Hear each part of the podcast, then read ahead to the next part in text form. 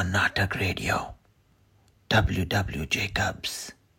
Monkey's Paw. A spooky short story. Performed by Karthik Bhargav. Sound design by Navi Viswanathan. Be careful what you wish for.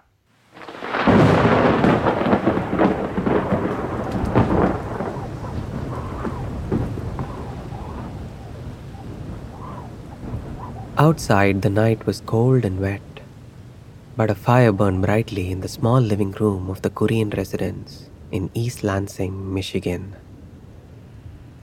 Mr. Kurian and his son Jitin were playing chess, while Mrs. Kurian, a gray haired old lady, sat knitting by the fire, occasionally commenting on the game. Listen to that wind howling outside, said Mr. Kurian.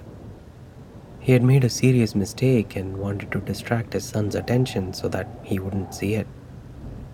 I'm listening, said his son, concentrating on the chessboard. Check. I don't think Kazim will be able to make it today. Not in a storm like this, said the father, moving his piece in retaliation. Mate, replied the son. That is what I can't stand about living in this part of the town. Mr. Kurian shouted with unexpected anger. Of all the isolated places, this is the worst. Every time it rains, the road gets flooded and no one can get here. And what do those officials do about it? Nothing. They don't care because only two houses on this entire road are occupied. Don't worry. Maybe you'll win the next game, said his wife.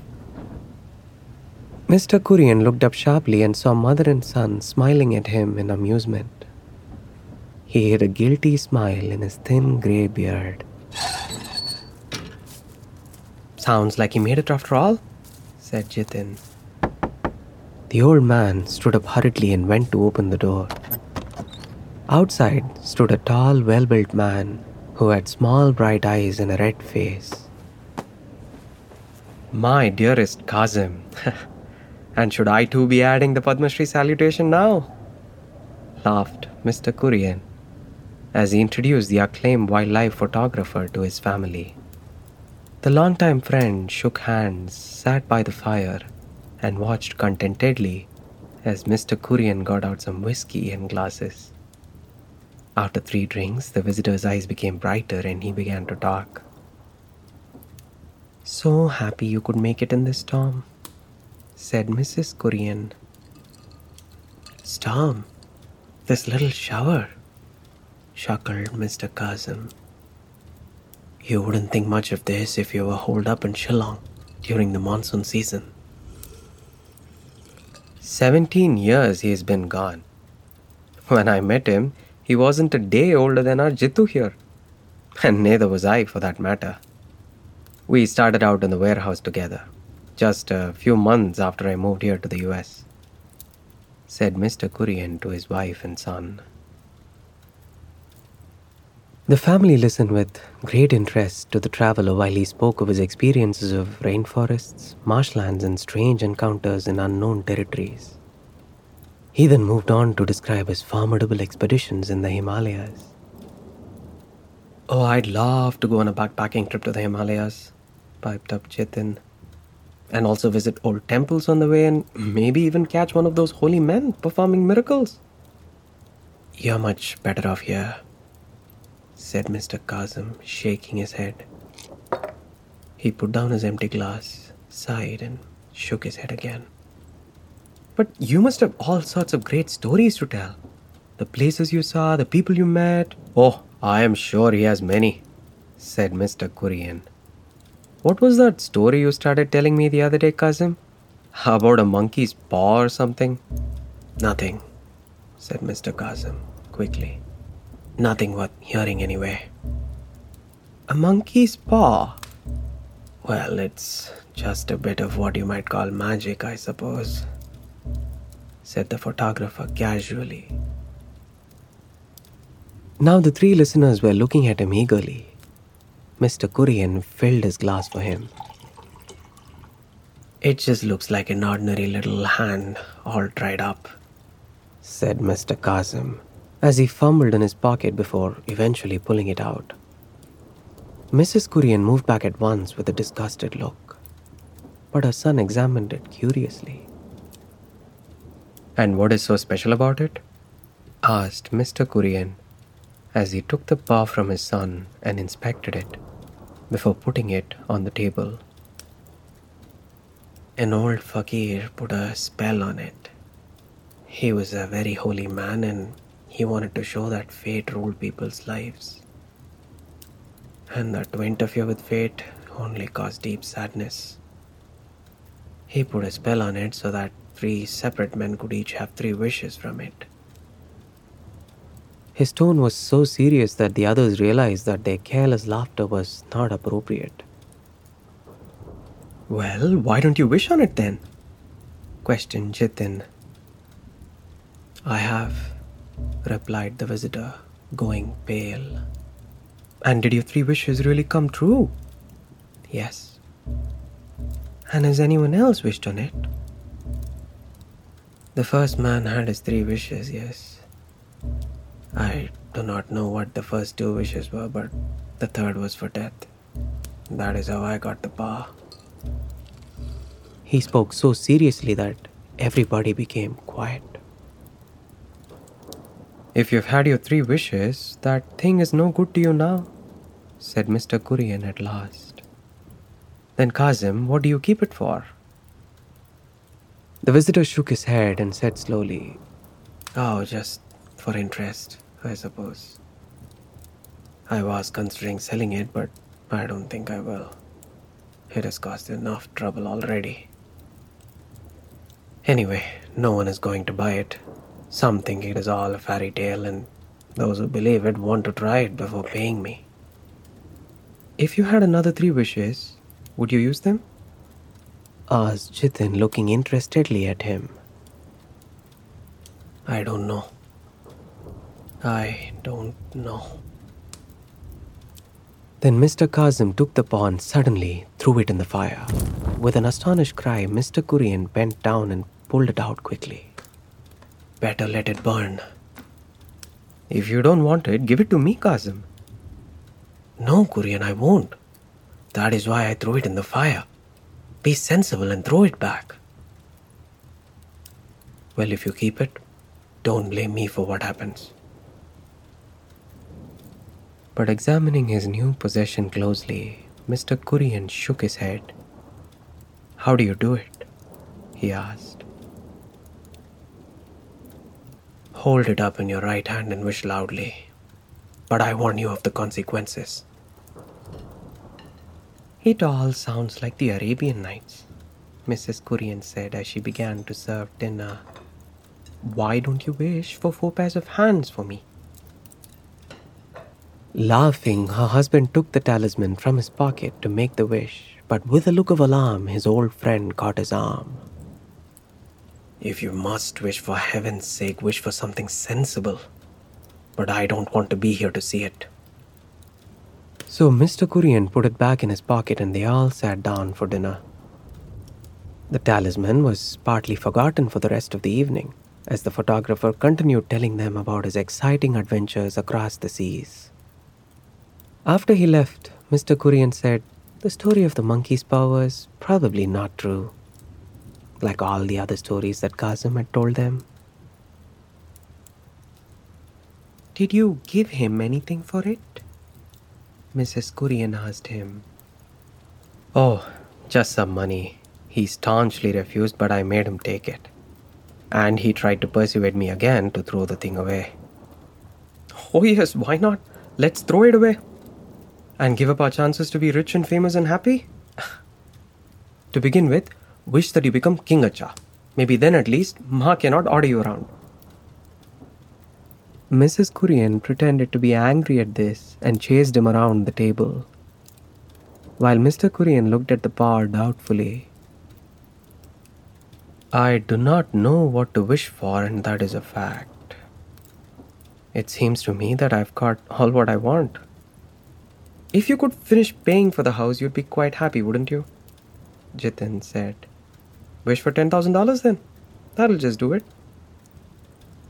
His father, in an embarrassed way, held up the talisman as Jitin, with a wink at his mother, sat down at the piano and played a few solemn notes. I wish for $10,000, said the old man distinctly.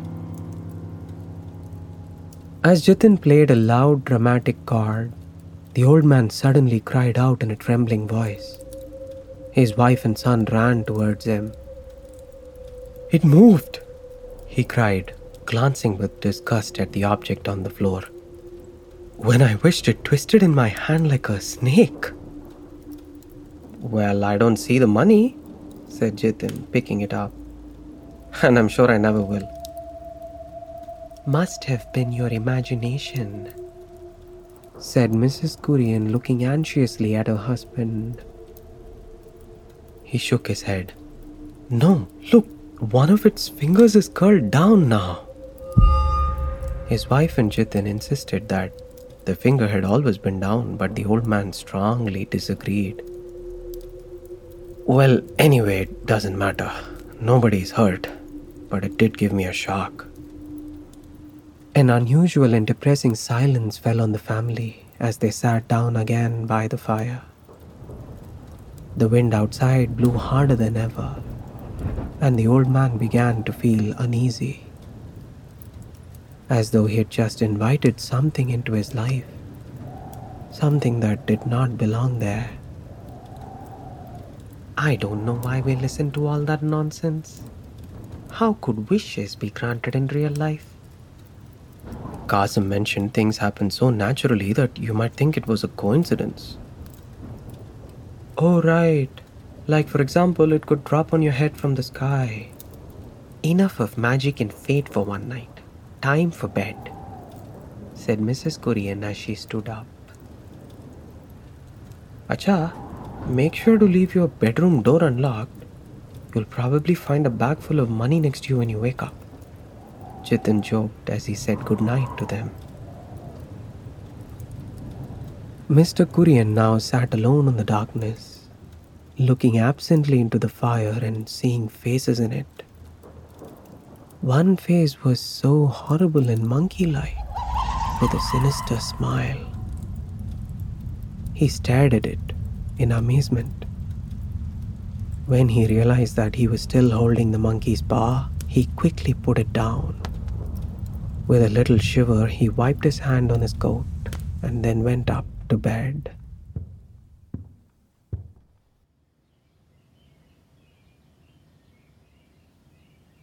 In the morning, Jitin laughed at their fears. It's all nonsense. Besides, even if you get the 10,000, how can it hurt you? After Jitin went to work, Mr. and Mrs. Kurian continued to talk about the monkey's paw, as well as about Kazim's other stories and his drinking habits. The sun shone through the room, which looked very ordinary now, and the dirty, dried up little paw was still lying where Mr. Kurian had thrown it carelessly. Suddenly, Mrs. Kurian stopped talking. She was watching the mysterious movements of a man outside in the street, who seemed to be trying to decide whether to open the gate and enter. She noticed that the stranger was well dressed and immediately thought of the $10,000. Three times he paused at the gate and walked away. The fourth time he stopped and put his hand on the gate, then suddenly opened it and walked up to the door and knocked. Mrs. Kurian opened the front door and brought the stranger inside. He seemed worried and uneasy and looked at her from the corner of his eye. I I was I was asked to come here in person. I am from Generic Motors. The old lady looked surprised. Is anything wrong? Has something happened to Jitin? What is it? What happened? I'm sorry. Is he hurt? Badly hurt. But but he is no longer in any pain. Oh, thank God, thank God for that. But the sinister meaning of this assurance slowly dawned on the old lady, and she stared at the stranger in growing horror. He looked at the floor, avoiding her gaze, confirming her worst fears. She caught her breath and put her trembling hand on her husband's. There was a long silence. He was caught in the machinery of the automobile assembly line. The company asked me to inform you and express their sympathy. There was no response. The old woman's face was pale and the old man looked sick. I am to also tell you that Generic Motors does not hold themselves responsible for what has happened. But in consideration of your son's services, they wish to give a certain amount of money as compensation. Dropping his wife's hand, Mr. Kurian stood up and stared at the man with a look of horror. How much? he asked. Not as much as your son deserved. $10,000. Mrs. Kurian screamed, but the old man did not hear her. He had fallen senseless to the floor. And as he lost consciousness, he saw a simian face with a grim smile looking at him.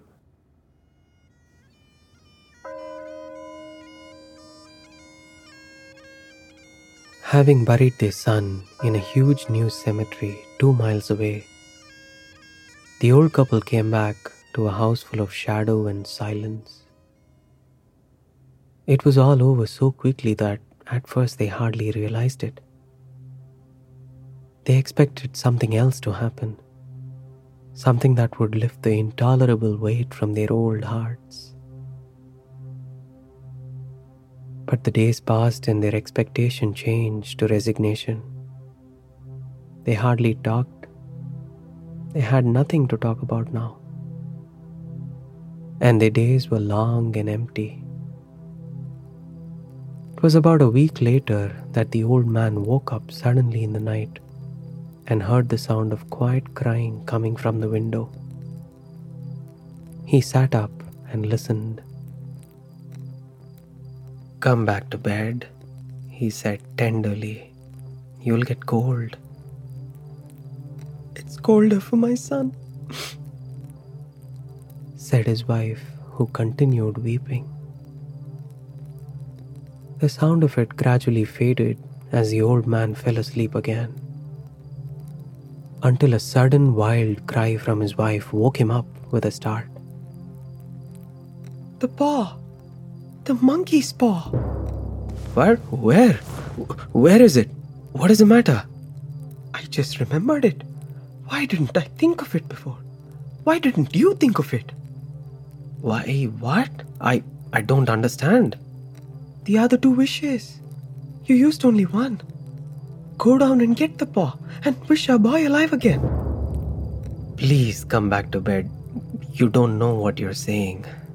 Our first wish was granted. Why not the second? Uh, a coincidence. Go and get it and wish. Mrs. Kurian was trembling with excitement. The old man did not like the idea, but his wife dragged him to the hallway. He went down to the living room and found the paw, but he could only think of his son's lifeless face. He's been dead 10 days, and besides, bring him back. A cold sweat covered his face as he forced himself to pick the paw up. Suddenly, he was possessed by a horrible fear that his unspoken wish might bring the ghost of his son back, even before he could escape from the room. Wish! The dirty, twisted, dried up thing was now in his hand. Even his wife's face seemed different now. It was stark and expectant, and her expression seemed unnatural. He was afraid of her. It's foolish and wicked. Wish. He raised his hand. I wish my son alive again. The paw fell to the floor, He looked at it in fear. There was no mistaking it this time. Another finger on the monkey's paw had curled down now. He then dropped weakly into a chair as his wife went to the window and stood looking out with burning eyes. As he closed his eyes, he could only think of the way his mutilated son had looked as he lay dead. He could barely recognize him then. Mr. Kurian sat until he was chilled to the bone, glancing occasionally at his wife who was peering through the window. The candle flame, which had burned low, threw pulsating shadows on the ceiling and walls until it slowly went out. The old man, feeling an inexpressible relief that the wish had not worked, crept back into bed. A few minutes later, his wife also came to bed silent and depressed. What's that? A, a, a rat. A rat. It uh, passed me on the stairs. It's Jitu. It's Jitu! She screamed and ran to the bedroom door, but her husband was faster than her. He caught her by the arm and held her tightly. What are you going to do? It's my boy. It's Jitu. I forgot it was two miles away. What are you holding me for? Let go. I must open the door. Mrs. Kurian struggled to free herself. The knocking had now turned to pounding, which seemed odd to Mr. Kurian. Jitin had never done such a thing before when he was alive. He was usually very patient. For God's sake, don't let that thing in! I, I didn't want to tell you this, but I could only recognize him by his clothes. He was mangled in the machinery. If he was too terrible for you to see, then how would it be now? Do you think I would fear my own son? Let me go. I'm coming, Jitu. I'm coming. With a sudden violent movement, the old woman broke free and ran from the room. Mr. Kurian followed her to the top of the stairs and appealed her to stop as she hurried downstairs.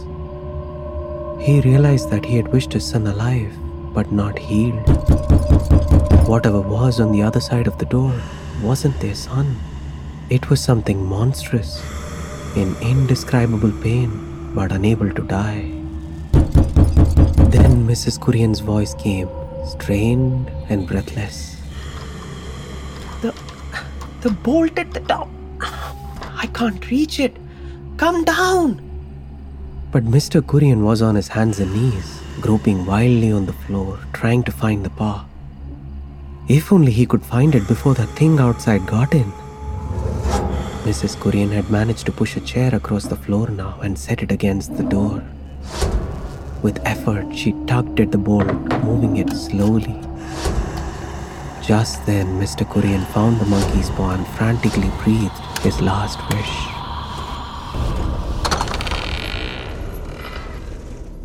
A cold wind rushed up the stairs, and a loud, long wail of disappointment and misery broke from his wife.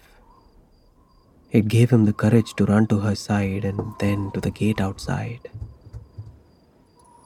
There was nothing there. The street lamp opposite the house shone flickering on a quiet and deserted road. Inside the house, the monkey's paw now lay on the floor with its third finger curled down. Mr. Kurian had gotten his final wish.